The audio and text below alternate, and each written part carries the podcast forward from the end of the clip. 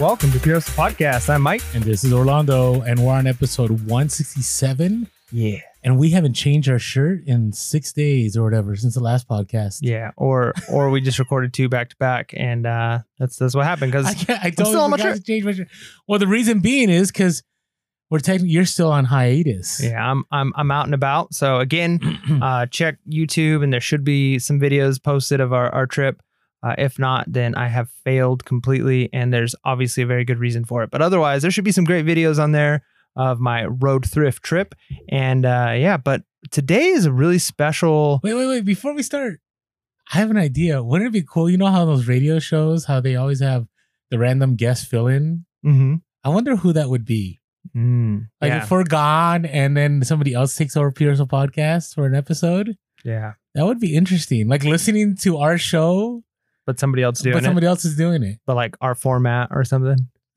Yeah, Yeah, like would- doing the the bolo and hustle of the week, and I don't know, it'd be interesting. Yeah. Let us know in the comments below who yeah, do, who should fill in? who should be the guest uh the guest hosts. That would be cool. I don't know how we would swing that, but that'd be kind of then. Then you know we're next level. We should do crossover like me and you should should host somebody else's show and then they can host ours. Like uh, uh, if you watch Parks and Rec there's a there's this ongoing bit. It's only they only do it a few times but there's this jazz show that uh, Leslie goes on sometimes to talk and it's like a Oh, radio yeah, jazz yeah, show. yeah, yeah. and the guy uh, talks like this and he's really monotone and today on our and and the funny thing is he sometimes says i'm so and so and i'm filling in for uh, john blah blah blah and john is currently in minneapolis covering for so and so who's covering for like it's just like they're covering for each other and so he like it's a anyways uh yeah that'd be fun to It have just I just had that random thought because I'm like, yeah, we're we're wearing the same shirts, and I'm like, oh no, and Mike's like, well, it is what it is. We're recording back to back, so yeah. so and and have it. honestly like i live in a trailer and i've kind of gone minimalist so i only have So so, this is- many i only have so many shirts that i wear like it but is it's true. I have five of the same black shirts that I wear. I just I rotate different color shirts so people don't accuse me of. Yeah, 167 episodes. You know, we can't be like what was her name from uh from from Wheel of Fortune where it's a different Vanna outfit White. every single episode. But Yeah, I don't think I could be like Vanna White. Yeah, just no. something. there's there's there's a few differences there. Uh, but anyways, uh, this is a special episode because we are doing a level up review of the book that Orlando has been dying to do. And I, honestly, I? I mean, I think you've been pretty excited about it. I know I've been excited about it because this is this is probably the one of the very first books that I read that had a huge impact on my life. And I kind of went through part of the program and listened to Audible and I listened to his radio program for a long time, uh, a lot of Dave Ramsey stuff. And it really changed my philosophy on on debt and on how to save money and how to be financially literate, like we talked about in our last level up book.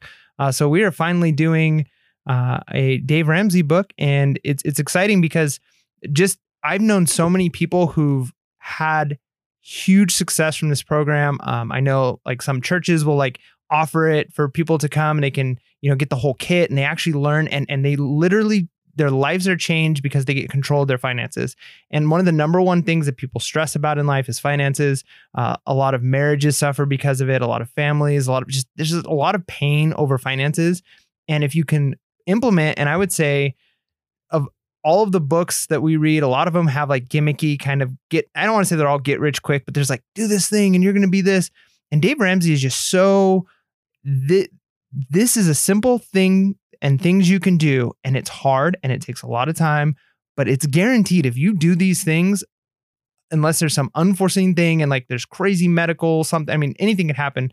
But but if you're able to implement these things, you can get out of debt and you can get control of your finances, and that is so important for for so many people. So I'm excited to uh, be doing Total Money Makeover. Yeah, and I want to build on that a little bit because you know I had mentioned when we read Rich Dad Poor Dad, the messenger that was telling me to read the book. I didn't necessarily believe what that person was telling me because of who they were, and so I passed on that book. But if I read that book ten years ago, I could be in an entirely different place. And the same thing with Total Money Makeover. Now, before I move on, the interesting thing is that Mike and I don't have a hard copy of the book because we both had it online because we had to get this quick, right? Yeah. And on top of that, I had several copies, but I give them all away. And that's one of the things that Dave Ramsey pushes that like once you see the validity of the validity blah, blah, validity of the program, you're gonna want to let other people know. And for me, I remember like one of the first things I did. I think I purchased like five to ten books, and I always had them in my library when I was uh library that I go get. My library. I was a school administrator, by the way. Just like maybe that's why I'm not. I don't know. anyway, just joking. So I had these in my library in case I ever had teachers that were new or were struggling financially. And we ever got to a conversation about finances during, you know, whenever they had a review or they just wanted to, you know, shoot the breeze, I would always go like, hey, here's a book that changed my life. Right. And I would explain it. Now, when somebody first approached me with this book, I thought it was a scam. You know, because you have this feeling you get hit with so many scammers, right? The mm-hmm. get rich, the Yeah. I mean, even some of the videos that drop on our YouTube, right? On the on the ads, right? By the way, we had Rich Dad Poor Dad show up on ours. Nice. So, you know, maybe he'll be on the podcast one day. That doesn't mean anything. But you look at it and you're like, no, this is real. Like, and this is what, yeah, exactly what I wanted to say is what my thought was. This is not this get rich, and our podcast has never been that. This is real. And and the other thing I want to let you know is that you know this does come from a different worldview that some of you may agree with, some of you may not. And so don't discount the book because you're like, hey, you know, I'm not a Christian, or hey, I don't believe how Dave does about these things because the principles are universal and they're still true. And I'm a living testament of it. Mike's a living testament of it. And there are thousands, probably millions of people that are debt free because of this. Now, it's Yeah, interesting. And, and he's not Oh. super, just to say, to, to clarify on that, Yeah. he's not super preachy throughout. So um, a lot of, he'll reinforce a concept that, like you said, is universal truth, that it's tried and true. Um, and then he'll, he'll like reinforce it with like maybe a proverb or something like that.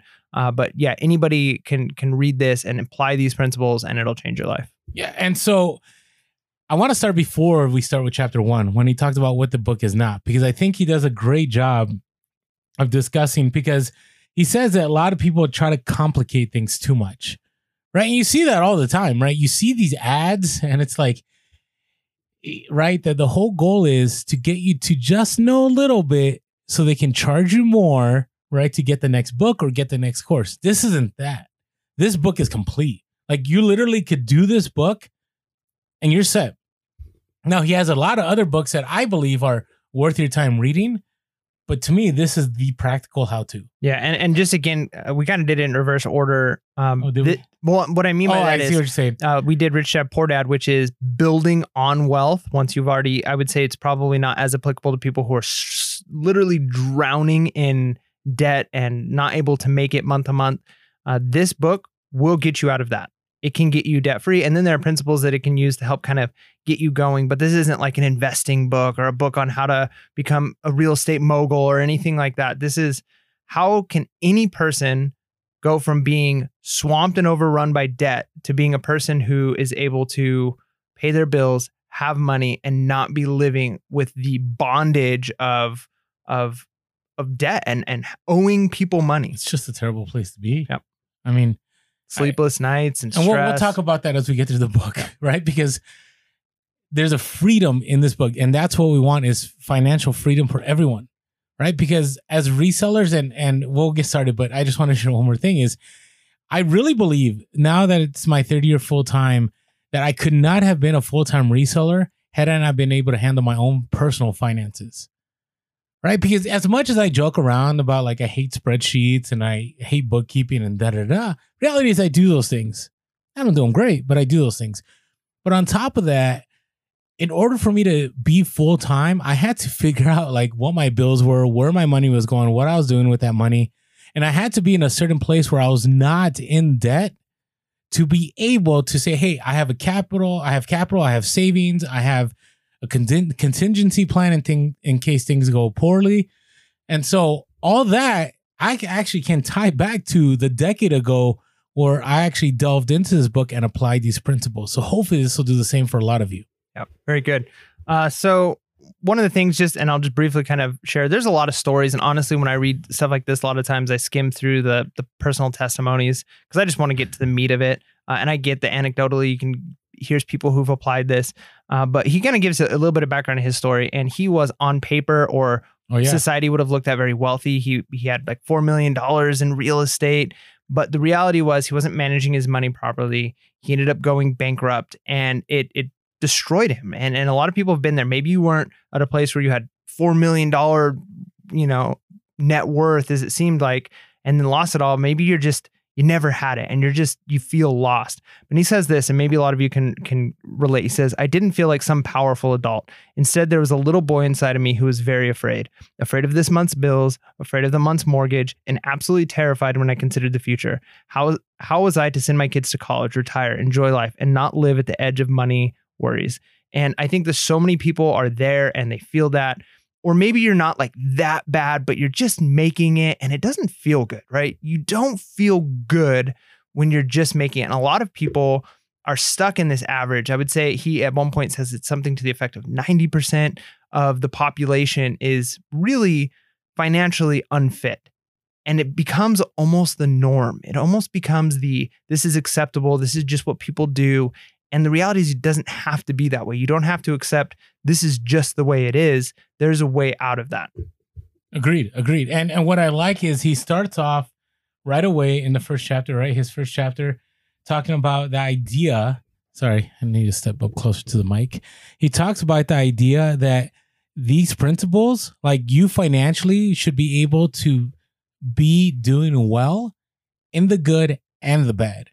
And that's a tough one right? But a lot of us experience that during this pandemic or this ongoing pandemic, right? Because initially, right, when everything hit, like it was bad, right? And so the, the question is, were we all ready to accept the bad? And what not not meaning accept the death toll, not meaning accept that our lives would be forever changed because we would miss like being around people, but but would we be willing to accept that, hey, I financially am able to last six months to a year or however how long this goes? Like, can I do that? Right. And I think it was a wake up call for many of us. It was a wake up call for me. Right. I remember even me who had, you know, I, I was okay for a few months. I even started stressing, going, have I not done enough to make sure I am secure financially? Right. And he, he talks about that because he gives a story about what happened in 08 a lot of people made bad choices and they took out subprime loans and and you know they couldn't pay the mortgage and they defaulted and you know that whole recession took place. But then also talks about the idea that hey, you should always be ready for the good and the bad, right? The, the key thing is that if you're always saying, hey, as long as things are good, I'll be fine, that's a terrible place to be. Yeah, I mean, that's so true because he and we haven't really gotten to that point even in our reading at this point of, of all yes, the practical true, true. but one of the things that is so important in his philosophy in one of his first steps is kind of having a thousand dollars in savings kind of for the rainy day. And this is important because a lot of people will say things like i had to get new tires as an unexpected you know expense or i had to replace my eight year old refrigerator unexpected expense. And he really says look these are not unexpected expenses things go bad, you know you're going to have to get tires and oil changes and something's going to break in in your house and you're going to have to replace this. These things you can't just live your life with the expectation that you're going to be able to go from now till you die with nothing going wrong. Those well, things happen. Let, let me share a quote from from the, the first chapter under flying turkeys. So when he's talking about flying turkeys, it's like just because you saw a turkey flying in a tornado doesn't mean that anytime you see a turkey they can fly, right? And so right now before the pandemic hit, man, we had all kinds of entrepreneurs, right? We probably still do. I mean, entrepreneurship, it's kind of interesting because you heard a lot of people always say that, like, hey, when the economy gets hit hard, then we're going to find out who the real entrepreneurs is. But you know what happened? We got a lot of new, more, we got a bunch of new entrepreneurs, right? I, I'm seeing stories about people like on Fiverr making thousands of dollars each month. I'm seeing entrepreneurs that have been making money in the stock market. I'm seeing entrepreneurs that have made money that adapts to the current time of like contactless, uh, you know, delivery of items or, you know, plexiglass companies that figured out that, hey, they could, instead of producing plexiglass for this, they can now produce it as barriers between people at stores. Like there's been a lot of entrepreneurs but what Dave Ramsey is talking about is that, hey, when things are really good, it's kind of easy to make money. It's kind of easy for things to go well. So let me read this real quick. He says, What does this all mean for your total money makeover? The first lesson of this economic storm is that your financial process and principles must work in good times and in bad times.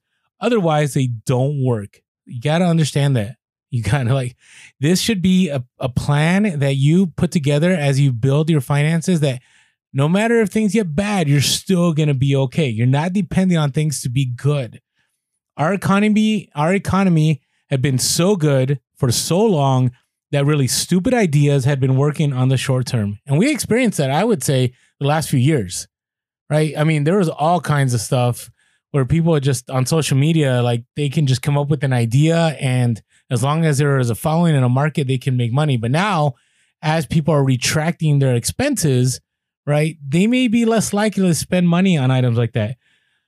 So then he says, the economy was so good that fooled people into believing that stupid had become smart. In other words, stupid hadn't been stress tested in a quite a while. When it finally was, it came up looking, well, stupid. Right? When times are booming, you can do dumb things with money, get sloppy and take huge risks without realizing it. I've heard it said this way even a turkey can fly in a tornado. People were running around buying things they couldn't afford with money they didn't have to impress people they didn't even like, and they were doing it in record numbers. Worse, they seemed to get away with it. And I, I feel like we experienced some of that for a little while. And now we're in a different time and we're all I not and I say in generalities, but I would say a lot of us in the reselling community have experienced how to pivot, how to make things happen. And now I think a lot of us are looking to be financially sound no matter what happens. Right? Does that all make sense? Yeah, it's good. All right. So what else you got from the first chapter here? you're not even in the first chapter yet. Am I not No. even in the first chapter? No, Wow, I've been reading quotes from the first chapter. You're still in the intro. Um, So good. but uh, So good. Sorry. it's good. Um, so one no of the I wonder things. you gave me that look. I was wondering, Mike kept giving me this well, look. And I'm like, what? I'm dude? just in thinking like we're like almost 20 minutes in, and you're in the intro still, and I'm in the. I- I just we were we were in different places, and I didn't actually read the intro, so I was like, "What is he reading?" And I'm like, "Oh, that's where he is." Um, read the intro. I normally it's read, worth it. I normally read intros, but I, I tried to power read through this one because I I've already done it in the past. Now, um, one of the things I like, he he says here a myth. He does a lot of like myth versus truth, and these are just very practical things that, that people often have wrong about finances.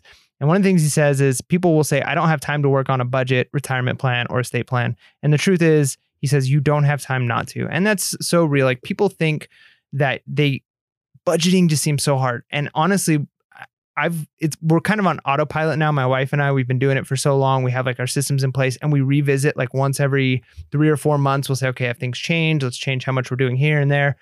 But when we were first trying to get ahead and get out of debt and get things figured out, we would literally sit down at a kitchen table once a Mhm. week before the week started. And it was like an hour. We went through every single expense we had. What's our budget? Are we going over in here? Do we how much money do we have left in our food fund? How much money? And it took a lot of time, but I just remember that hour once a week has changed our life. And if we had had we not done that then, we'd be at a way different place today. We would be we we would still be I think living paycheck to paycheck. And so the reality is you can think you don't have time for that, but you you don't have time not to do that. You need to do that because um and and one thing that I kind of wrote down I annotated later on in the book, but I think it applies here is 10 years is going to pass no matter what. Time is going to pass no matter what. And I always think about this with habits, right? Whether it's fitness or I think fitness is always just a great correlation. It connects with so many aspects of life, but diet and exercise. A lot of people get discouraged when they think like it's going to take me 6 to 8 months to see the results I want to see. And people want it today. They want it now. And so they get discouraged and they don't act. And the truth is that six to eight months, or maybe in cases of finances, five years to get debt free, maybe it's 10 years, and you can think this is just too much. I don't have time to think about like to plan the next 10 years and really spend time each week getting to that place. That 10 years is going to pass. And if you didn't do those things, you're going to be in a worse place. And so that time is going to pass. And so you need to spend the time now figuring this out. And maybe you're okay. Maybe you're not living paycheck to paycheck. But if you don't have a plan to get six months of savings, get a year worth of savings, pay off all of your debt. If you don't have those plans, those things aren't going to happen on their own. You have to be taking proactive steps. And so you don't have time because and the reality too is eventually you're you're going to die. And even with that, with like the estate planning um, or retirement, if you if you're lucky enough to live that long and, and you get to that place, you're not always going to be able to work. And so to think like going back to that idea of unexpected expenses, to think that you can just put it off, put it off, put it off, that day is coming. You cannot avoid the inevitable and just pretend it doesn't exist. That time is coming. And so you might as well be taking the steps now. And he also says, and I really love this, and this kind of goes back to one of my big kind of core philosophies. He says winning at money is 80% behavior and 20% head knowledge. What to do isn't the problem, doing it is. And a lot of times people do kind of have a general idea of what's right, or I can I can in 10 minutes tell you the basics of his plan to the point where you could if you implemented them, you it would change your life. Right? Just very simple. Seriously, Do and this, it do this. sounds so gimmicky when we say that, but it it's real. And the reason why is because it's only 20% of its head knowledge. And I can give that to you really quick. 80% of it, though, is are you actually going to do it? Do you have the discipline? Do you have the fortitude? Do you have the consistency to actually implement the things that you should be doing?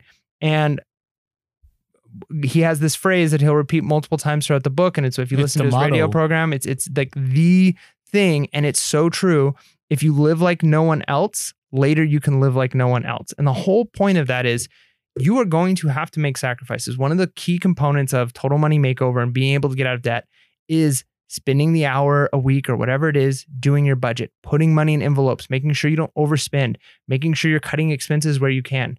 And your friends might be like, hey, let's go out to eat. I mean, I, I tell you from a person who's gone through this, when I have a friend, I'm like, hey, let's go out to dinner. And he's like, honestly, I, you know, we don't have it in our food budget for the month. I don't get offended. If I didn't go through this, I might be like, what? Come on, man. We're just going to, you know, to the That the brewery. true. Let's go hang out. But for me, true. when I hear somebody say that, I'm like, good for you. Like that is like you keep at this. If you stick with this, five years from now, ten years from now, you're going to be the one saying, "Hey, let's go out to eat. I'll- I'm buying." Right? Because you can live and you can buy all of the things you want to buy without worrying about money and worrying about debt if you're willing to make sacrifices now. But if you don't make those sacrifices now, you're going to live like everybody else, paycheck to paycheck, struggling to make ends meet. But if you're willing to make sacrifices now, then later you can live like nobody else is living. And it's interesting that you say all that, right? Because one of the mantras in the reselling community, right, is breaking that nine to five, getting out of that nine to five. But the reality is, like, if you're in debt, you may go into reselling and you may break that nine to five, but you're still kind of in the same scenario, right? You're still working for someone else. That person may be MasterCard, Visa, Discover. Like, you're working for someone else still, Hmm. right? You've just changed bosses. That's all you've done. Yeah, and he uses the phrase multiple times through throughout this book, and it's such a good concept. And I know it it, it, it carries connotations that can cause people to be frustrated or or maybe not see it for what it's really saying. But the idea of like master and slave, right? The person who is the lender is the master of the person who is working. The person who is working to pay off the lender is really, if you think about it, a slave to the lender, slave to the debt, because you are working so that you can pay that person. You're working so that you can make sure that they are making money and they're getting wealthy. And you're doing that so that you can, like you said earlier, maybe impress people that you don't even really like, right? I want to have the car. I want to have this outfit. I want to have this brand on my shirt. I promise you, if you're willing to not to go without any name brands on, on top of other things that he implements, but you, you go out, you you wear clothing that is not name brand clothing for long enough and implement his stuff, pretty soon you can walk into any high end store and buy whatever you want and not have to think about it because you've got the cash for it. And people will be jealous about what you're wearing. And you didn't have to go in debt to do it. But it was because for a long time, you weren't wearing Gucci, you weren't wearing Prada, you weren't wearing these high end stuff because, because you sold it. yeah, for resellers, we sold it. There you go. So, but but it's so it's so key to understand because man, it's so it's so it's interesting to me that in the reselling community we don't have a lot of talk about this. Right? We have a lot of talk about scaling business. We have a lot of talk about being entrepreneur, what does it mean to be an entrepreneur? But being fiscally sound in your personal finances, to me, it's it's the beginning. Mm. It's the beginning. I, I would be scared. I would be scared if I couldn't handle, uh, let's say I was making fifty thousand dollars a year reselling. If I couldn't handle in my personal finances fifty thousand, how could I handle five hundred thousand or a million or five million? Like that would be scary, right? If I I don't know where every dollar is going, imagine how much money you'd be losing as you scale. Right. That's why it's important to budget, and that's why it's important to have a deep understanding of where your money is going and telling your money where to go. But we'll talk about that a little bit. and that's why so many people have this false idea that if they if i just got a raise i'm making 50000 but if i was making 70000 i'd be set i would be able to pay all my bills and then they get to 70000 and they're in the exact same place if i could just make 90000 and if you don't actually learn the foundational skills of how to manage the money you can get a million dollars and if you're not using it correctly, you're going to be in the same place. You are going to be hemorrhaging money all the time and you are going to be losing wealth. And so the truth is you can be making $40,000, $30,000 a year and actually be building wealth and be better off than a person making $100,000 a year. As crazy as that sounds, because our culture, and it goes back even to Rich Dad Poor Dad, our culture tells us work to make more money. Whereas the reality is if you can manage the money you have, leverage the money you have now properly, you can be far better off than the person who makes 10 times as much as you're making, but is drowning in debt and it could all come collapsing down like a house of cards. Agreed. Agreed. We wanted to take a quick moment to thank our sponsors for this episode. Hey everyone, ever found yourself too busy to list or wanting to scale and not knowing how? Well, we've partnered with a great service called Sellhound. They will help you do much of the heavy lifting and can benefit your business in many ways. Sign up for listing services with Sellhound and receive 25% off your first purchase or 25% off your first month of a Sellhound monthly subscription. You can do this by using our promo code all in caps, Pure Hustle 25. That's the numbers 25. By the way, everyone gets three free listings to try out before any purchases. Just go to sellhound.com and subscribe using our promo code Pure Hustle 25. So, Orlando and I are always looking out for tools and programs that can be used in our own reselling to help improve our sales uh, and things that we can share with the community in order to help others. Uh, and we've been lucky enough to partner with two companies here at the same time uh, that we think do just that. So, it's kind of interesting because both of these companies are competition. So, uh, you know, but this is a good thing that we're advertising both, I feel, because we are really, really big on letting you make decisions and not saying like this is the way you should do things uh, because you know you know what's best for your model of selling and what you need to be doing. Uh, so we've been able to partner with list perfectly and Vendoo and both of these are programs that can be used to cross list postings on multiple platforms. This is great because we always talk about the importance of being on multiple platforms and not putting all of your eggs into one basket but one of the barriers to that is the time issue and the nice thing with List Perfectly and Vendoo is it allows you to make one listing that then gets cross posted to multiple platforms. So you're not having to post things multiple places and spend that time. And in this case, that time saved is money you're making. So both of these companies have a special offer for our listeners if you were to sign up. Um, you need to sign up using the affiliate links that we have in our descriptions or show descriptions in order to get the uh, promotional codes. Uh, so First of all, is List Perfectly. They're giving 30% off your first month, which is amazing. And they've got some incredible things that they they offer. So, uh, for instance, your postings go to eBay, they go to Mercari, Depop, Grail, Etsy, Poshmark. There's just so many. You got to check it out. There's almost too many to list here. Um, and so if you sign up, you get 30% off, but you have to use our, our link and then use the code LP30. And then the other one is Vendoo. Vendoo is very similar. Uh, you're going to get 25% off your first month if you use our affiliate link. You don't have to use a promo code. Just click on the link in the description. Uh, and your, your listings are going to go to eBay. They're going to go to Etsy. They're going to go to Poshmark. They're going to go to Mercari. So this is just a great opportunity for you to save some time, get on multiple platforms, and maybe make some more money.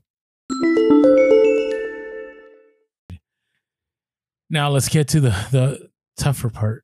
So he has this whole thing about his promise to you, but basically, let, let me just read the line. He says, Your situation isn't your spouse's fault. Well, maybe, but we'll talk about that later. He says, at least, I don't know. It isn't your parents' fault. It isn't your children's fault. It isn't your friend's fault. It is your fault. And that's a tough one. Right. And, you know, I remember when I was, I think when I started this, I was uh, mid 30s. I can't remember. I'm now almost 41 but it was tough to recognize that like and I already knew, but when you really have to recognize that you've you you messed up. Like this is a result of my misman this is a result of my mismanagement of money. That had I from the very beginning implemented principles of, you know, not spending more than I have. Very basic.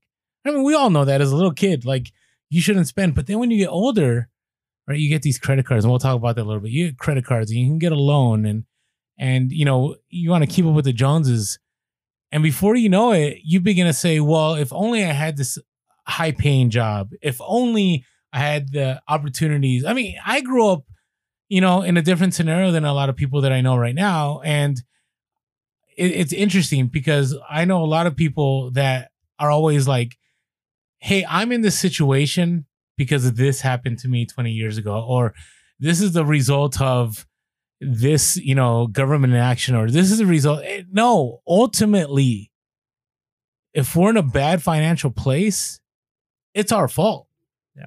and th- and that's a hard one to think about Yeah, and if you're really deep in the hole, and that's the thing to remember, because sometimes you can be so deep in the hole that it's like it, it, it'll the deeper you are in the hole, the harder it's going to be to come out of it.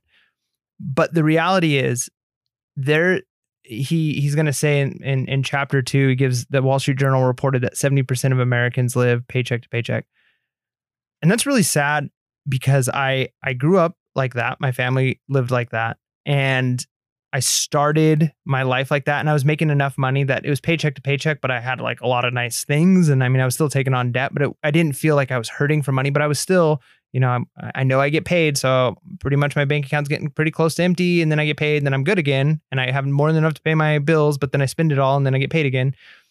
And the reality is, it doesn't matter if you're making, especially if you're just starting out, you're not huge in debt. If no matter what your salary is, there is a way with a little bit of sacrifice and some discipline in a relatively short amount of time to be at a place where you're not living paycheck to paycheck.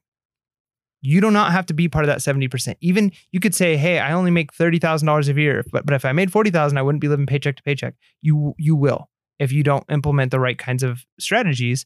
But you could be making $30,000 a year and in six months have, have so much money saved up that you're not living paycheck to paycheck, that you've got enough to cover two months worth of your expenses and that offers so much freedom. It is unbelievable. Yeah, and it's interesting with money. I like I like how Dave puts it, and this may not be politically correct, but I'm a bigger guy, so I'm gonna go with it.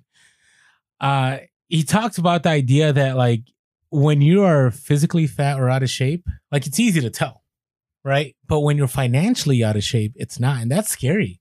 Mm. Like I, I never thought about that till I read this book a long time ago. He says, when you're physically fat, it is hard to be in denial because there's an ever winding belt line. When you're financially fat, however, you can fake it and look good for a while. Your friends and family will participate in your fantasy slash denial, what makes you believe you're doing just fine. And I'm like, that's so true. That I, I mean, we know that in the reselling community. How many people do we know that have been posers that have been out there and saying, "Hey, look at all the money I'm making," da da da, and then you find out they live their life because of credit cards. That they actually aren't making money in their business, right? That everything that they're flexing on the gram isn't real, right? I mean, I'm not even saying the reselling community. This is a major Instagram issue and a TikTok issue and every social media platform issue where people are trying to project something that is not real. But the hard thing, the, the interesting thing about it is that they can fool themselves into believing that it's okay because when you use a credit card, like you don't feel it.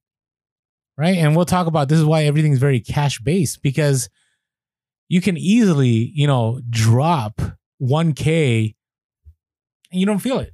Right. But if you got to take out those bills and you got to count, right, 10 100s or are there, anyways, 1,000 one ones or whatever? I mean, whatever it is, 500 twos, like you feel it and and that's the hard part i mean you i know people that are house rich but financially broke Yeah. they have a really nice house they have a nice car their kids are in private school but they have no money and they're in constant debt and it keeps growing and it's it's like stepford wives like perfect society and community but everything's broken Yeah, and and it's it's so sad because it really isn't that difficult to learn a lot of these concepts. In fact, so many of them it, it's like one-liners and again, it's that 80% of it's just are you able to implement it? But the reality is most people don't even have the knowledge because our education system doesn't really teach financial literacy. Most people don't they learn it at home, but what they learn is wrong and incorrect. And because society at a whole as a whole is falling for this, you don't even know you're you're doing something wrong.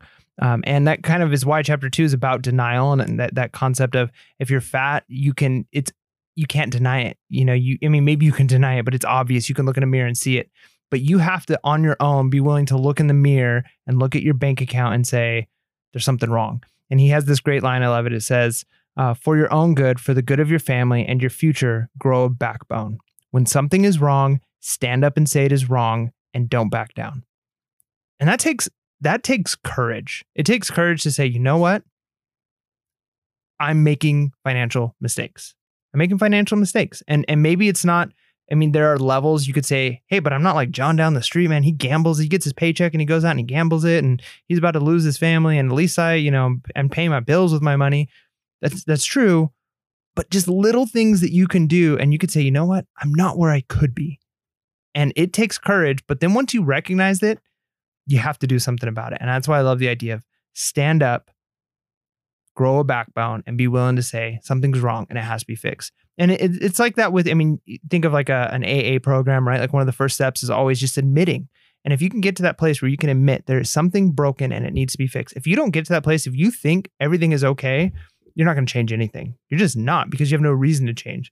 The moment you say, hey, reality, it's broken, then you're taking the first step to making some difference, making some changes that'll that will change your life forever. And to be real, I mean, pain is pain is part of the process of change, right? He talks about that in chapter two that change is painful. Few people have the courage to seek out change. Most people won't change until the pain of where they are exceeds the pain of change. Mm.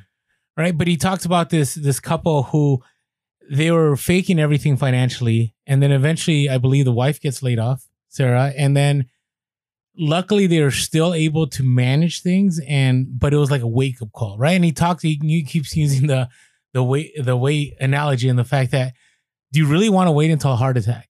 Mm. right? Before you start making changes i'm gonna be real like i you know i don't talk about this too much but i i've been trying to work on my own health. And you know what was the super wake up call? Was the pandemic right? Because you start seeing the, the individuals that are getting hit hard with the pandemic it's it's dudes like me right i mean there's a certain age range but once it goes below that age range, it's people with pre pre uh, pre-existing conditions, and one of them uh, being that you know they have diabetes and so on. I don't have any of that, but I don't want that, right? So that was enough for me to go, hey, it's time for me to start eating right. It's time for me to start working out. It's gonna be a long journey because I got to tell you, I do love that food, but it's a painful change that I need to make it because the chain, the pain that I'll endure from like, I don't know, not getting to eat what I want or having to work out or like the other day, just I was I was dying from whatever I did from working out to way better than me ending up in a hospital because I didn't take care of myself. And it's the same thing with finances. Right? Maybe during this pandemic, it was a wake up call for some of you and going, hold up, we got to figure something out. Like, luckily, we were in a profession as resellers where we were able to rebound quickly and take care of things. Or maybe you were in a profession that was deemed essential and you were okay.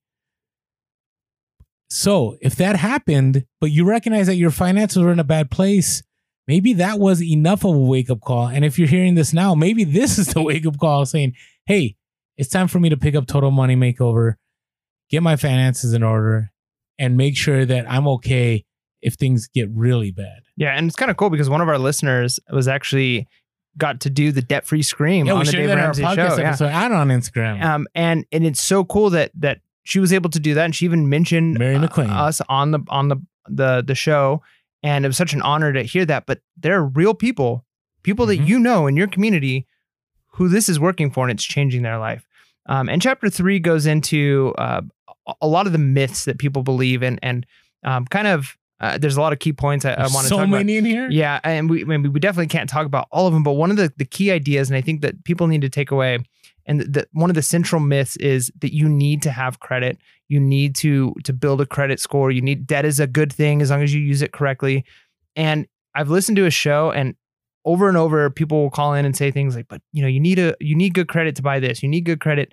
And his response always is, no, you don't. You need cash. If you have cash, you can buy it. And they're like, yeah, but you know, if you need to get a car, you need no. You you save and you buy a car in cash. Well, but you can't get a home loan without credit. Yeah, you can. You don't need a FICO score to get a or a FICO score to get a credit uh, a home loan. There's certain things you can have, and if you got enough down, you buy a house, right? So you, the reality is you don't need, and our society tells you that is a good thing. And think about it. It's it's a multi multi multi billion dollar industry. In fact, most companies like for instance, he gives examples of like Sears and J.C. Penney's. They don't make their the majority of their money from the sales that they make. The majority of their money is coming from the bank end of it. The fact 100%. that people are, have have credit and then they're buying and they're paying interest. That's where they're really making their money.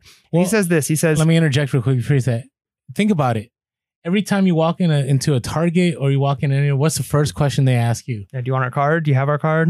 Yeah, Get a right. discount with our card. Hey, you can get five percent off if you sign up everywhere you go. Just, just you may not notice it because it happens so much, but just go one time and wait. Walmart, I think, is the only place that doesn't do that. Yeah, and if you're a salesperson, like if you understand sales, you know they wouldn't be pushing it if that's not where they're making their money at. Agreed. They push those things because that is where the money comes from. Every time they get one, it is a that that's the sale. That's where they're I mean, they make money on the items they're selling, but you know, a car dealership, yeah, the reason they can come down on prices is if you finance with them, that's where the money is. That's what that's what they Mhm. really want is the is is the finance. And so um, he makes this thing. He says, however, our culture teaches us to live for the now. I want it. We scream, and we get and and we can get it if we are willing to go into debt. Debt is a means to obtain the I want it's before we can afford them. And there's this great Saturday Night Live skit. It is one of my favorite Saturday Night Live skits, and it's an older one, but it's like a guy teaching a husband and wife finances and he's like i've got this amazing book and it's free. You don't even have to pay for it. And and it'll teach you how to how to be financially wise and get out of debt and all this stuff. And it's one page and it has one line and it's if you can't afford it don't buy it. And they're like what? Really? And he's like yep it's that simple. And like but what if uh, we don't have any money and we want this thing? Then don't buy it. But what if and and they're just buying into what the culture says and it, they they satirize it and they make it obnoxious but the truth is that's what so many of us believe.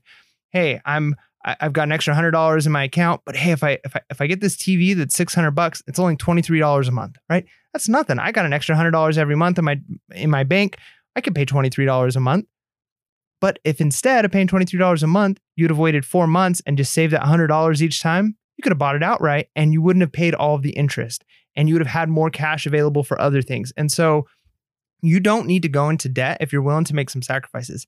Debt is, and and again, there are certain things like if you have debt, this isn't like shame on you because we've all either been Oh, there or experienced it. definitely there. Yeah. And and and I'll give you an example. So I um a car is a good example on this. He talks about not buying a, a new car, uh, always buying used, being willing because so much of the value, as soon as you drive it off the lot, you just loses tons of value. And so many people know this, and they say things like, "But I want a reliable car." Even my wife and I had we we, we went this a long time. It's like, but I just want to make sure I know my car is going to be good, and it's if I get a four year old car, like maybe something will break on it. Well, the reality is, if you buy a brand new car, in a few years things are going to break on it, and you're still going to have to pay those things. And let's say you buy a car and you buy a new car and it's like $17,000 more than the used car, right? And you could have driven a used car that cost $3,500 for the same 10, 20 years, and maybe you had to repair it twice. You had to like full on engine repair, and it, it was like $5,000. You're still going to be able to drive it for a longer amount of time for less money buying it used. And, and that's just a good example. And, and my wife and I remember the first time we bought a car in cash we had rolled over a car, rolled over a car, rolled over a car, and we had saved up enough, and we sold a car that we had owned outright, and we had paid it off, you know, for a couple years. We were able to get a little bit of money, and we walked into a, a used car lot, and we bought a 1999 4Runner, and we got a pretty good deal on it, and it was in really great condition. And I think we paid like six thousand dollars, uh, um, 6,500, something like that. And we paid in cash. And let me just say, that was the easiest car buying experience ever. We walked in, it was probably 20 minutes, and we were out of there and it was the easiest thing. Like there was not like filling out paperwork and sitting in. We walked in, we gave him the cash, we were able to talk him down more because we had cash, and we drove off the lot with it. And that was the one of the greatest experiences of our life to be able to drive away. And then we put like fifteen hundred dollars in it over the next like couple of months, fixing a few things and needed new struts and needed this, needed that. And we're like, all right, we put fifteen hundred dollars into this car, and we've gone already I don't know, like six, seven years with it and only I had to do a few minor things to it. And so if we would have bought a new car, we'd have probably already had to replace a few of those things anyway. So, and that's just a, one example of how saving up for a little bit and buying it instead of going into debt, it, it is, it is such a life changing thing. Agree. I mean, and and there's so many in here. I'm I'm trying to look and go, okay, which one? Where do we start? Right. I mean, there's there's a discussion of family, right? Should you should you loan out money to family members? But it doesn't really relate to this. But I will say that as a as a reseller, right, you always got to be careful, right, with your finances in the sense that like it's very easy to find a deal and then you want to take out that loan. Right. And so one some of the easiest people to go to to get that loan is family. Hmm. right? And but the hard part about that, and Dave Ramsey, I don't know if he talked about it in this chapter. I've heard him say it before. Is like Thanksgiving tastes a little different. Yeah. Well, and he says again too, like dinner with your family tastes different than dinner with your master. Again, going to that idea of like master and slave. Whoever, if if you Yeah. owe somebody money, it, it- you, you kind of And then if you can't pay it back, Yeah. it's actually worse, right? And then it's awkward and it's weird. And I can tell you, part of being financially free for me was not breaking any bonds with my family. Because I can tell you, my family has been there. We've had drama because somebody wanted a loan from somebody else, or somebody had loaned somebody money, and they expected it to be paid back, and they're never be and they were never paid back.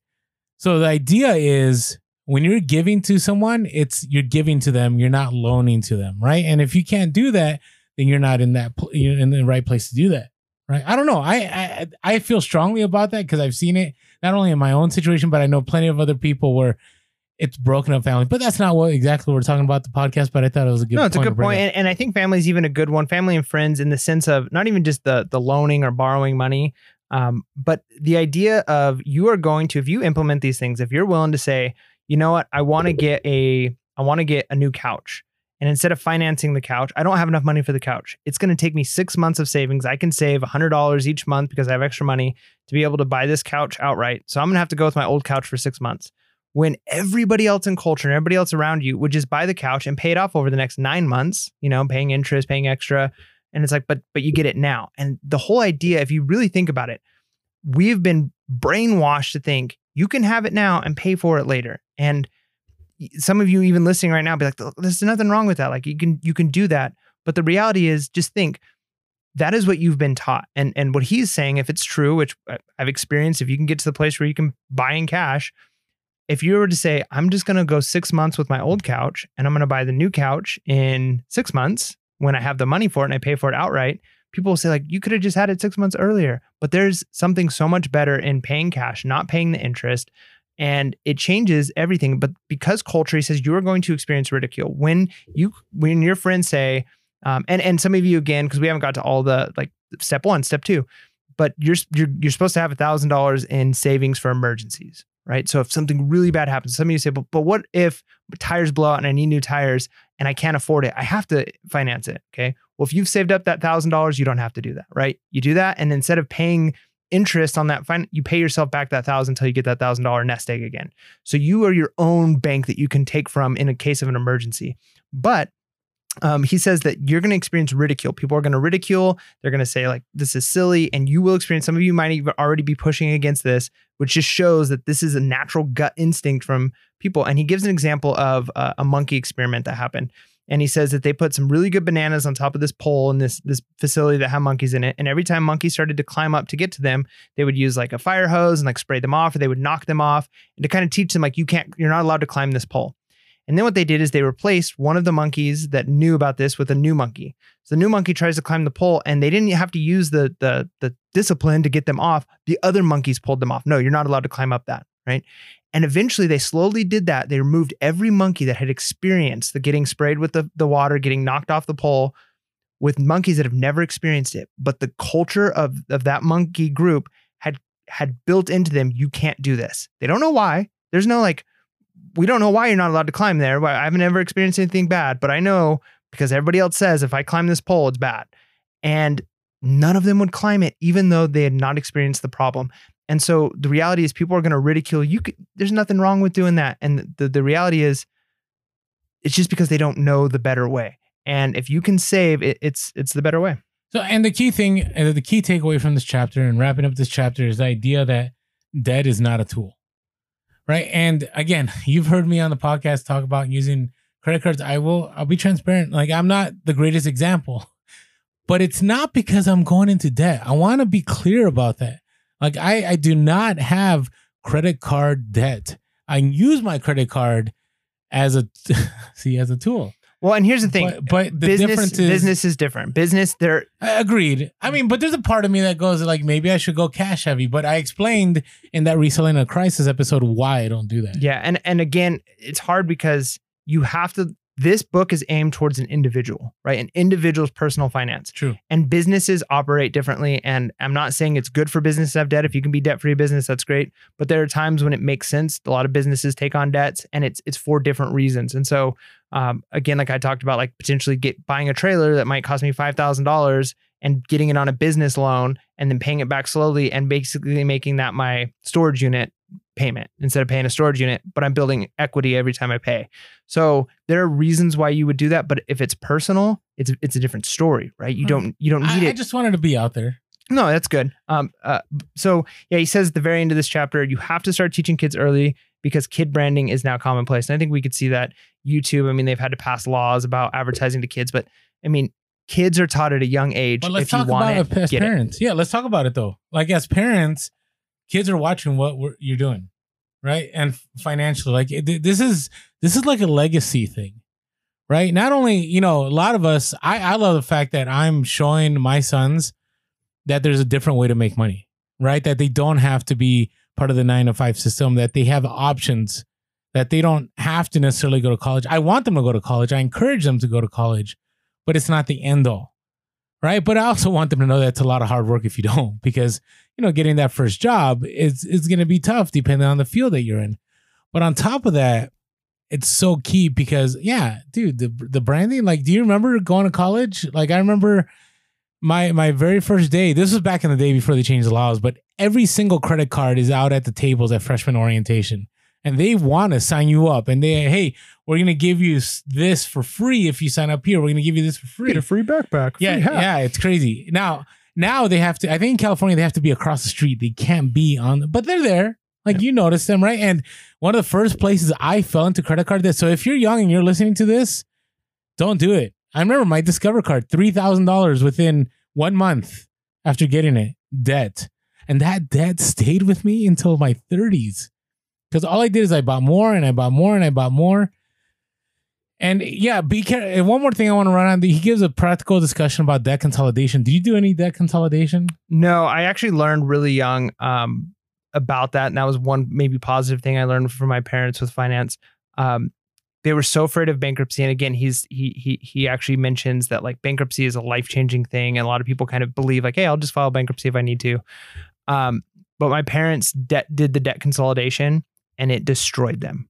It was worse on their credit. They had a bigger credit hit than if they would have done bankruptcy, and the amount they ended up paying. I mean, you get kind of sold like, hey, it's all one payment, it's a lower payment. But the reality is, you end up paying more over time um, for that debt consolidation. And I'm not saying that that's not the right thing. Every situation is different. So we're not Orlando and I'm gonna say it's not the right thing okay, because I did it myself. I'll just say from my, my personal experience, it was not the right. Like if I could redo it, I wouldn't do it. Yep. So I actually did Ameridebt, Hmm. the thing he's actually talking about in the book. And I remember, like, I was naive. It's one of those things where I had so much debt, like, who cares? Like, let somebody else take care of it, right? So, Merit had some really good commercials back in the 2000s. Was it? Yeah, it was the early 2000s. And I remember calling up and they're like, yeah, we'll take care of you. We'll negotiate a lower payment. Well, we'll lump it all together. And then I remember I kept coming across Total Money Makeover. And I remember reading this section and I had like a year left. Mm. No, yeah, a year, year and a half. And then I started investigating and I'm like, I am paying so much to Ameridebt. So much to Ameridebt. And on top of that, my credit score wasn't getting any better. Yeah. It It- didn't improve anything. these are not nonprofit organizations that are that are trying to help you. They're business, which means they're making money, and they're not going to be making money on it unless you're paying that money. So I eventually, I actually called Ameridebt and got out of Ameridebt. It took, it was, I don't remember what it took. It's been so long, but it took a lot of phone calls. It took a lot of like, hey, I'm going to handle this. And then I personally called each credit card and renegotiated my payments and I renegotiated my interest charges. And so I got it down and then I started doing the debt snowball and we'll talk about that. But yeah, I I personally like I if I could do it over, number one, I wouldn't use credit cards. Number two, debt consolidation. I was throwing away money with debt consolidation. Mm. Now I will say, if it's the only way you know to be disciplined enough to pay debt, I don't know, maybe, but part of what we're talking about is having a budget. And if you can have a budget, you can handle it. No, you can have a budget. And, and I'm going to be honest, maybe going to ruffle some feathers here. It, it, it would just be laziness. Honestly, it, it's, it's a little bit of hard work. It's time sitting down, learning, and actually, uh, one of the principles he has is figuring out what your budget is and actually putting money in envelopes and using cash. Like if you have a, a, a clothing budget of $50 a month, you can't spend more than that. If you buy a shirt and you spend $37 on the shirt, well, you only have so much left now. And if you have any left over, hey, you can roll that into the next month and you have a little bit more. But you, if when that envelope's gone, that money's gone. And there is no reason that you can't do that. If you say like, I don't, and going back to that first myth, you, you think you don't have time to budget, but if you have time to do anything else, if you have time to watch some TV, if you have some time to to just hang out and do you've got time to take care of your finances. It's a bottom line. Like you what you're saying is I'm not prioritizing this. I don't think it's important enough to do and laziness is going to cost you in the long term. It's going to cost you a ton. I mean, we we did the fifth wheel. Um, I mean, obviously we're my wife and I are living so frugally to pay off um, some like it's student loans is the big one because we just were foolish when we when it, were young. And we went to private schools and we got huge student loan debts, and so yeah, we had to finance our fifth wheel, But we are making such large payments on it that we're not going to pay the entire time. But we look like you know, you buy say you buy this thing for seventy thousand dollars, sixty thousand dollars, whatever it is, you buy a car for that, and you look at what you actually end up pay when you're done. 90,000, 100,000, 112,000, right? The number just goes up. The amount of time but you're like, oh, but it's only this much a month. That's one of the worst things you can ask. How much is it a month? The better question is, how much am I going to actually end up paying on it? Because if you're buying something for 60,000 and you end up paying $100,000 for it, it didn't matter how much you were paying a month. You paid $40,000 more for that item. And so you have to be willing to look at that and say, you know, it's it's not the right way to go. And well, let me let me just share. The Federal Trade Commission actually in 2008 settled a loss a lawsuit with Ameridebt for 13 million dollars 287,000 consumers harmed by debt management scam. That, that's not our words. That's the Federal Trade Commission saying Ameridebt was a scam. Hmm. So be careful. Yep. Yeah, All right. That's good. Let's move on. All right. Um, do you have anything else, chapter three? Or are you ready no, for chapter four? Let's go forward. But before we move on to four, hey, if you haven't been following us on social media, we are Pure Podcast on TikTok, Instagram, and Facebook, and we are Pure Cast on Twitter always feel free to give us a call 619-738-1170 619-738-1170 hey if you want to share your story that'd be great like if you can just cut it down in one or two minutes. I know we're not as cool as dave ramsey but you have more chance of being played on the air on pure as a podcast than you're on dave ramsey. And on top of that you can always shoot us an email podcast at gmail.com that's podcast at gmail.com and last of all just wanted to say well no before i do that if you haven't been following us on YouTube, uh, make sure to go over to YouTube, hit that subscribe and that bell notification. Catch some of Mike's journeys in Colorado whenever they drop or any other videos we choose to post. And as always, thank you so much for the reviews and thank you for the continuing donations that have been really helpful. Appreciate everyone. Yeah, it's good. All right, so moving on to chapter four. And again, this is another chapter about myths. And so I feel bad because uh, it won't be until our next level up review on this where we actually explain start start to explain the steps and how to how to save and do the snowball and and budgeting and all of the actual practical things. But if I could just say before we even start this, if, if you're new to this and you don't know what to do, um, one of the very, very first things you can just start to do, cut as much expenses as you can. Maybe you don't need Netflix. Maybe you don't need to eat out as much as you're eating out. Maybe just cut a few expenses and start putting money away to get the thousand dollars. The faster you can get there, it will that alone is going to make a huge difference in your life so that the next time something happens you don't have to use your credit card to get new tires you can just say all right cool i'll pull it from this money uh, so do that that's just a practical take that away and you know in the following weeks we'll do more but this one's again talking about money myths and this one is uh, about the non-secrets of the rich right he, he's going to kind of demystify some of the things that the rich know and one of the things he said is one of the underlying problems is the quest for easy wealth. Quick, easy money is one of the oldest lies or myths in the book of the human race. And just think like if you were to walk into a Barnes and Noble, who does that anymore? Um, if you go to Amazon or anything and you pick up a book or a program, I would say probably 95% of them on money are going to be get rich quick schemes. And it's so sad to see. And even some of the ones we reviewed, like we try and point out, like, hey, maybe we think this isn't good, but here's some good things you can glean from it. Uh, but but the reality is there's no such thing. There's no such thing as easy money. And if you are in debt or you're not in debt, but you want to get ahead and become wealthy and build wealth, it, it takes time. But again, going back to what I said, 10 years is going to pass no matter what. I just celebrated 10 year or about to celebrate nine years with my wife, but we've been together for 10 years. And just thinking that um, 10 years, it just goes so fast. And so the decisions you're making today, it's going to have ramifications 10 years from now. And if you think, you know what, it, if I, I did the math, you know what, Mike, Orlando, I actually, I spent some time and I looked at it and I figured out with the amount of money I make, if I don't make any more raises and I can't scale my business anymore, it's going to take me 10 years to get out of debt. And it just seems too hard and you just don't do it. 10 years is going to go by and you're going to look back and you're going to go, oh man, if I would have, I would be, I'd be done right now. So there is no get rich quick. And I, I love the fact that this, the book doesn't push that.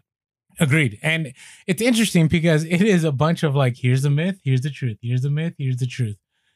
And I will say, when you start this program, there's gonna be resistance. Can it, it's gonna feel feel weird. Like give you an example. Like one of them is that you always won't use cash, right? And your mind, whenever you try to do something different, will try to rationalize anything that is not the norm, right? At least that's my experience. And I remember this was one of those.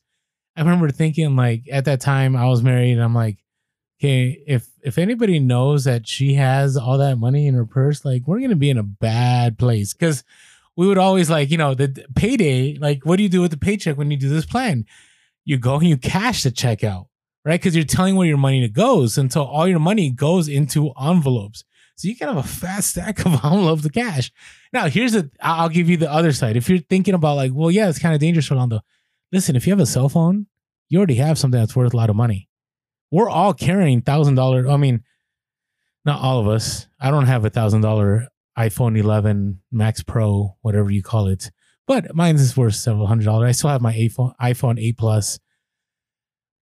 But we all already we're in the society where like the cell phone has been the great equalizer of all. We all carry expensive stuff on us. So there are ways to manage this. And again, it's you're not flaunting it, you're not sharing it. But the reason I share that, I'm not trying to get into the details of it all, is that when you read some of these, you might buck against some of them because it may sound unconventional because you've been so used to doing things a certain way right? And and it's because the arguments are done so well. I mean we already talked about Ameridebt and i i, I was clear like they they were good. Yeah. they sold me on the phone right? And going back to that cash idea because you were saying like carrying cash and like okay the danger of it and again, it's risk to reward ratio. And it, is really hard. Like I remember I had a hard time convincing my wife to, at the beginning to do cash. And so we started doing it a little bit different. I, I, I actually like created like fake bank accounts um, that like I would label how much money in our bank account was allotted to each thing. And that was really difficult to do. And then eventually we went to cash. But it, it, it's a it's a paradigm shift. You have to think differently. And um, yeah, you might think, okay, I might get robbed the reality is the risk of, of, of you actually being robbed is so low. I mean, I'm not saying it doesn't happen or that that hasn't happened to you, but it's already so low. But the, the truth is, if you're using credit or you don't know where your money's going, if, if I were to say right now, how much did you spend last month on fast food? How much did you spend on entertainment? How much? And if you can't give me that number, if you can't say, well, I spent, you know, $350 on groceries and I spent this, if you don't know those numbers, you might be spending way more than you think you are. And that that is human nature. We tend to underestimate the things that we should be overestimating and overestimating the things we should be underestimating. We just do that. We we naturally go the wrong way. And you are being robbed every time you're using credit. Over the course of 5 years, the amount of extra you're spending on interest, it, you've just been robbed twice. Somebody's come and taken $1000 out of your purse or out of your wallet because you spent that much more on interest to have things now that you can't afford. And so you're being robbed guaranteed if you're using credit. If you're paying with cash, is there a risk that you might be robbed and lose the $300 you brought in cash so that you can buy groceries? Maybe, maybe that could happen. And if it does happen, that would be terrible. But I promise you, if you're spending credit, you've been robbed more than $300 this year.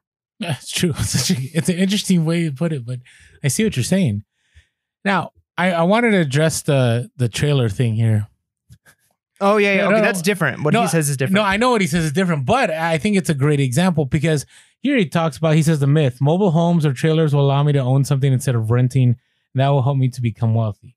Truth: trailers go down in value rapidly, making your chance for wealth building less than if you had rented. But your scenario is the positive scenario that he mentions.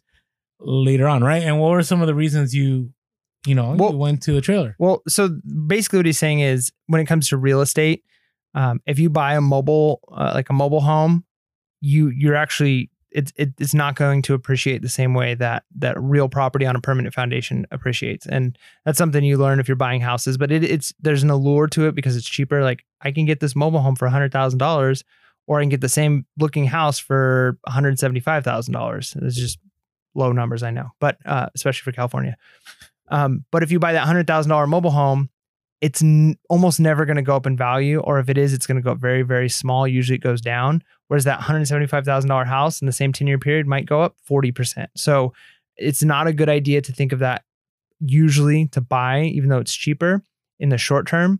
Uh, but what I'm doing and what I did is I said, hey, my rent is sixteen hundred dollars a month, and I have rented at this house for five years. And I did the math of how much I paid my landlord. And I actually, because it's public record, I saw how much he spent for his house.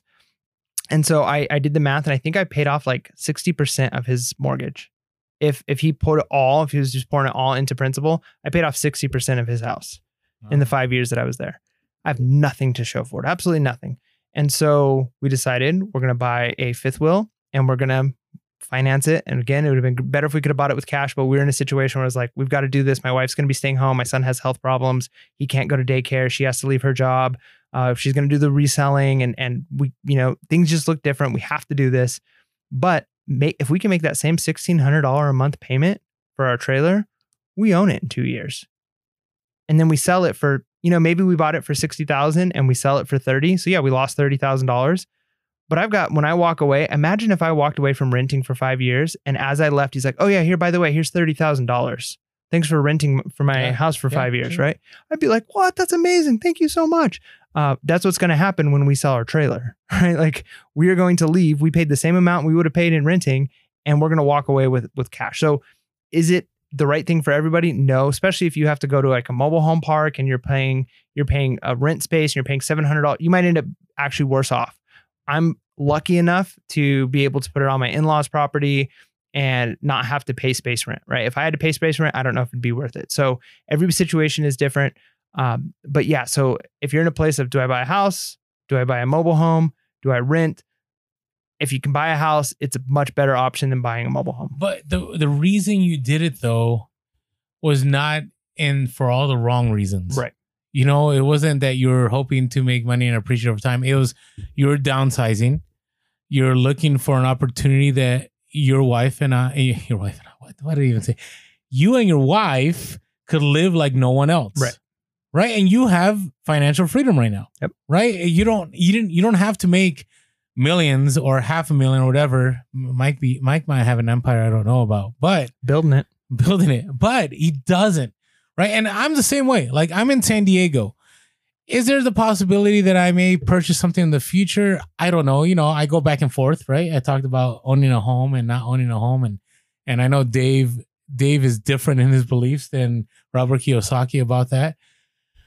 But ultimately is this idea of, hey, if you need, right, to be frugal, if you need to cut expenses, you do whatever you can right now because that delayed gratification, right? That building up of wealth can take place. And later on, like you said, with going to the store and buying whatever you want or so on, you can do that, right? And and do you want to add something? Yeah, no, I was just gonna say, Okay. like when we first started getting debt free, um, and again, we're not perfectly debt free because we have student loans. We don't have consumer debt, um, which is you know nice.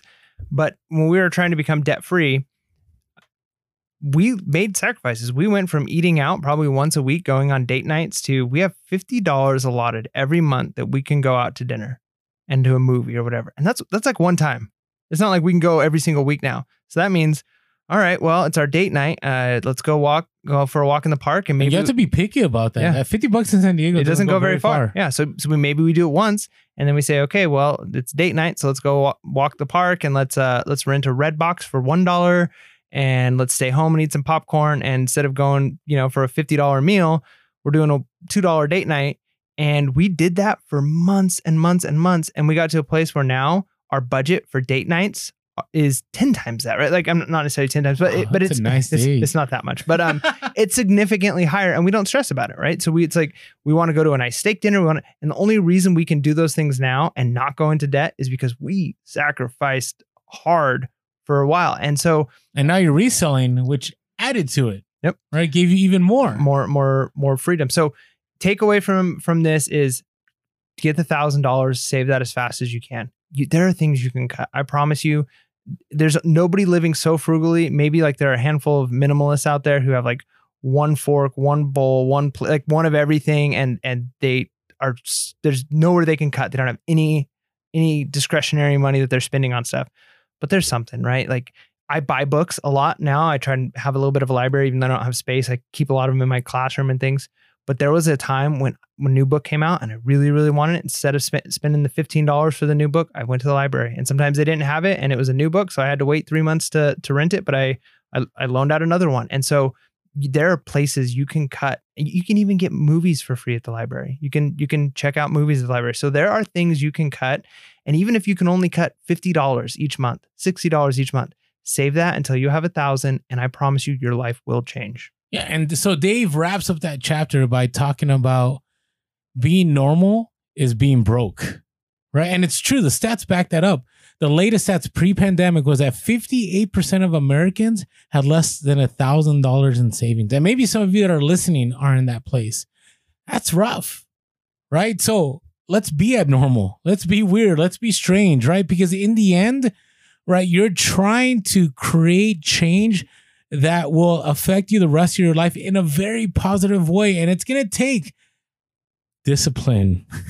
it's going to take fortitude. It's going to take some pain. It's going to take some choices, but it is doable. And again, Mike and I aren't the shining examples of that, but we are examples of that where I'm, I'm good. Like I don't stress. I can't think of the last time I stressed about finances for reals. Like it's, it's been over, it's been a decade right? At least a decade, maybe over. I can't remember when I got it. But there was probably a year or two there where you were you, had to budget hard. Oh, and I'll share about that in, in the next level of review. I mean, there were some weird times where it was it was, it was rough, but I gotta tell you, I don't regret. I'll give you one thing, and before we leave, every time I turn on air conditioning in my car, is a reminder of how free I am financially. Every single so you'll never see me rolling with the windows down, ever. Yep. Quote of the week from Jocko Willink. And I know you hate this word, but discipline equals freedom. It's a quote. He gives it all the time. It's his motto. And it's true. Discipline now equals freedom later in every aspect of life. You know, financial discipline equals financial freedom. Uh, you know, business discipline equals business freedom. All of those things. If you if you're disciplined in little things now, you will be free that you do not have to be as disciplined later. And that's just the way it is. Hundred percent, and I think we should end on that note. So Yeah. tune in to the next level up and pick up the book. It's in the link below. Bing, Listen, bing, bing, we'll get our ten cents. You don't even have to get it. Get it from the library. You can actually find this for free, but I can't share that. But anyways, I there's mean, use ways. Google, right? Just Google. Anyways, with that being said, hey, make sure to be real Be relevant. and be reselling. Leads.